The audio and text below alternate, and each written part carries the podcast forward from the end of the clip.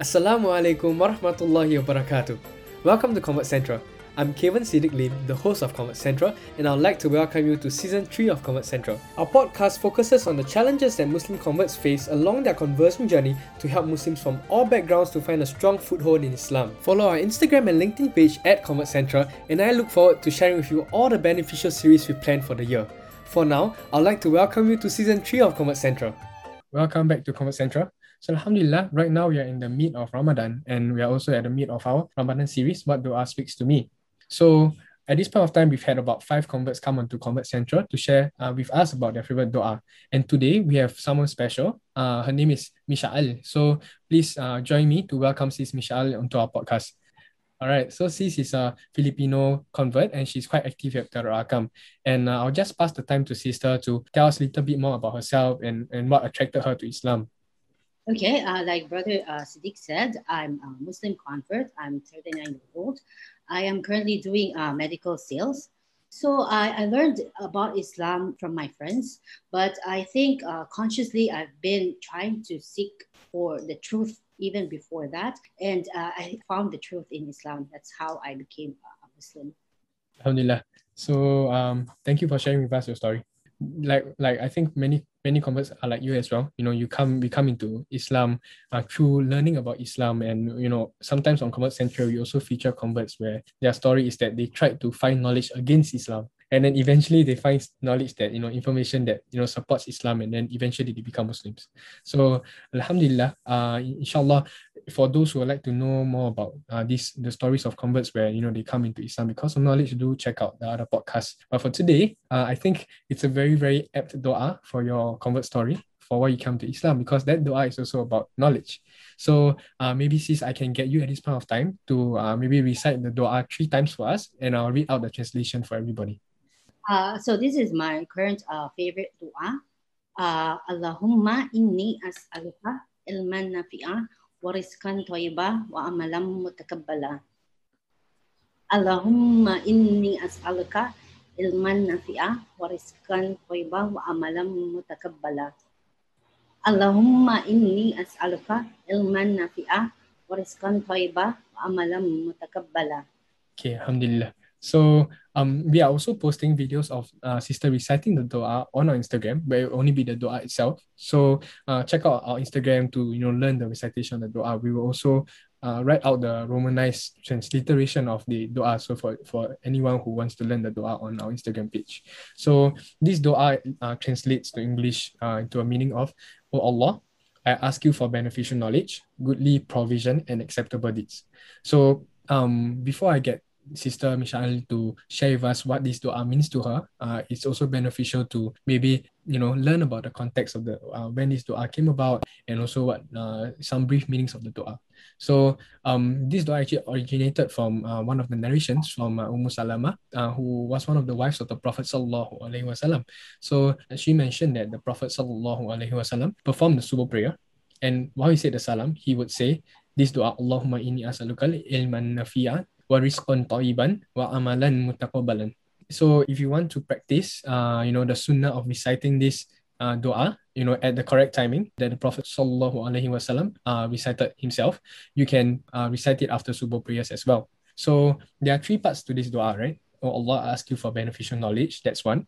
Goodly provision, that's two. And acceptable deeds, that's three, right? So at first it, it, it seems like it's only three things, right? But you begin to understand that you know when you ask for these three things it's actually a lot of things in your life that will go correctly. And of course, we ask Allah subhanahu wa ta'ala to grant this dua for us whenever we make it. So we first talk about beneficial knowledge, right? Why would the dua include beneficial knowledge and not just knowledge itself? Because things that are beneficial are things that draw you closer to Allah subhanahu wa ta'ala. So Allah mentions in the Quran as well that man and jinn are not created to only worship Him. So if we have knowledge, but that knowledge doesn't bring us towards Allah subhanahu wa ta'ala or worshipping him better, then that wouldn't be beneficial for hereafter. So for example, someone may know the knowledge of reading Quran, but if he reads the Quran just to let people know that he's a good reciter, you know, one of the hadiths that we actually shared in our fundamentals to faith about seeking knowledge uh, is about this particular person in itself. That on the day of judgment, Allah will say that no, you did not read the Quran for me, but rather you read it for so that people recognize you to be a good reciter. So the knowledge of reading Quran isn't beneficial for the person in that case. But conversely, you know, one might just maybe even just know this dua in itself. Ya Allah ask you for beneficial knowledge. And if he says it with the purest of intentions and seeking seeks knowledge with the purest of intention, that knowledge will be beneficial for him as he translates it into his acts of worship. So it's important for our, our knowledge to be beneficial. So secondly, we talk about goodly provision, right? Okay, we can take the example of money. We might earn money from impermissible acts. So like for example, for, as a Muslim, we might earn money from the sale of alcohol. You know, we can open an alcohol shop, you know, we might be selling alcohol, and that might not be permissible in Islam. So when that happens, the provision that we are getting isn't a provision that is considered as goodly. So we ask Allah subhanahu wa ta'ala, you know, to make our provision goodly and, you know, with blessings within the provision itself. And lastly, we talk about deeds, right? And then we also look at the translation of the dua. We look at acceptable deeds. You know, like acceptable might not be a strong word, but it's actually the most perfect word in this uh, dua itself. Because when we are doing acts of worship, when we are doing our deeds, you know, we are doing for the sake of Allah. We can do many, many deeds, but if Allah doesn't accept any one of our uh, acts of worship, it will amount to nothing. We can maybe do one act of worship, and if Allah accepts the act of worship and magnifies it for us, it might be the only thing that will bring us to heaven. So this is the reason why we are asking for our deeds to be accepted and for us to do acceptable deeds for the sake of Allah subhanahu wa ta'ala. If you think about it, you know, these three aspects of our lives, beneficial knowledge, goodly provision, and acceptable deeds, it is actually very encompassing of our entire lives. So when we ask Allah subhanahu wa ta'ala to grant us these three things, understand that this is actually our one of the paths to heaven as well. So Alhamdulillah, uh, sis, I, I think it's a very, very beautiful dua. Uh, now that we all know a little bit about the context of the dua and the meaning of the duas, uh, maybe you can, you know, tell us what, what it means so much to you. Okay, uh, this dua is actually one of the first dua that I learned because uh, as a new convert, we have to learn a lot from doing Salah to practicing Ramadan. So it's a lot of learning. So uh, this is the dua that I, I started it with when I was learning, and I'm still continuously uh, saying it up to today because in Islam there is so much to learn.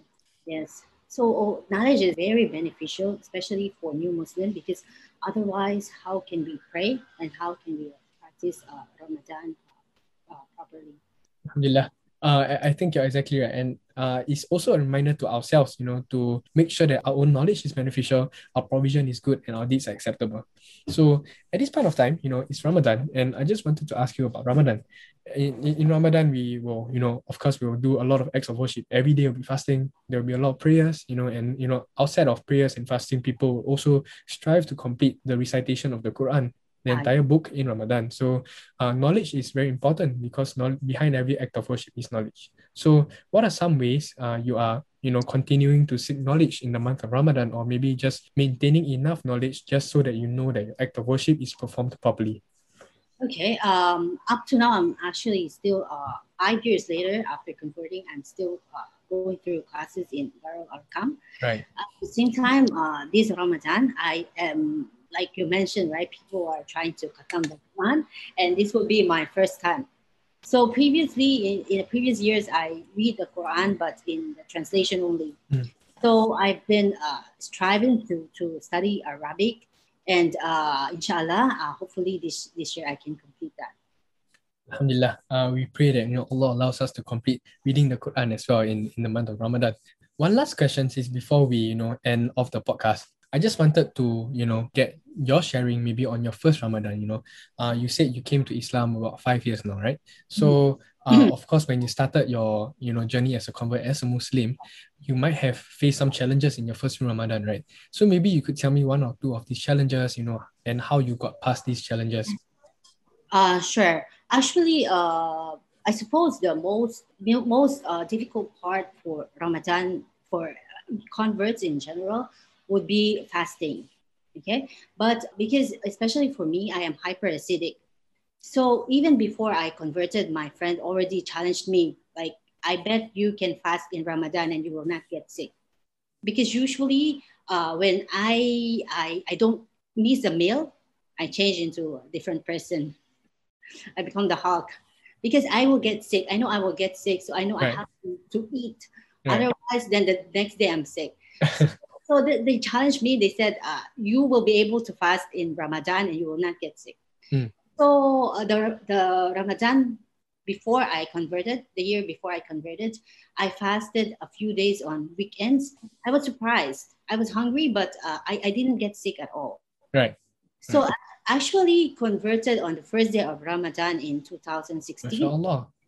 Straight away went to the full day of fasting and uh, I did not get sick at all.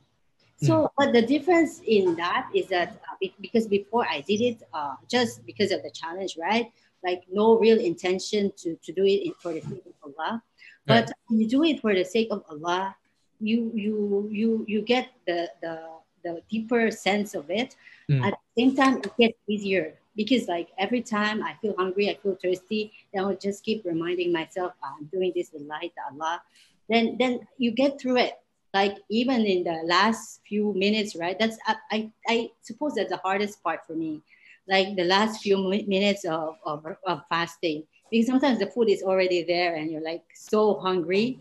But you just keep reminding yourself, the light to Allah, then the light to Allah. Then then you get through it easier. And and you feel your effort is so much more worth it. Alhamdulillah. I, I will relate to the experience. I, I thought it'd be very tough, you know. I was when I first started in Islam, I was like, okay, I'm gonna I'm gonna pray, I'm gonna do the Hajj. I'm not gonna fast because fasting is gonna be so tough, right? But once you start, you know, you set your intentions right, then Mm. Alhamdulillah, Allah will ease it for you. And you know, uh, as as you said, you know, when perhaps when you first start, it's a, it's a bit tough, right? So which is why in Converts Central we talk about a lot about community. So if, if it's tough, you know, get a bunch of friends, find find Muslim friends or convert friends, you know, in Convert Central, we we would love to pair up converts that can, you know, uh, inspire each other during the month of Ramadan, fast together, you know, check on each other, and you'll find that things are so much easier. Because you know the saying goes that you know if you want to go fast you go alone. And if you want to go far you go together. And and it's true you know we experienced it ourselves and I've experienced it myself. So thank you so much for the you know wonderful advice. You know we pray that uh, Allah subhanahu wa ta'ala eases our fast and accepts our fast in the month of Ramadan. And inshallah, we will see you in three days' time for the seventh episode of What Dua Speaks to Me. So at this point of time, I'd like to thank you so much, sis, for coming up with us to share your story, to share your favorite dua, to share some advice on Ramadan. And we, we inshallah, we hope to get you up on our podcast again, maybe to share your full story in the future. So thank you so much. We'll end our podcast right now with Tasbih Kafara and Surah Asr. Inshallah, we'll see you in three days' time. Subhanaka Allahumma bihamdika. أشهد أن لا إله إلا أنت أستغفرك وأتوب إليك. بسم الله الرحمن الرحيم. والعصر إن الإنسان لفي خسر إلا الذين آمنوا وعملوا الصالحات وتواصوا بالحق وتواصوا بالصبر. السلام عليكم ورحمة الله وبركاته.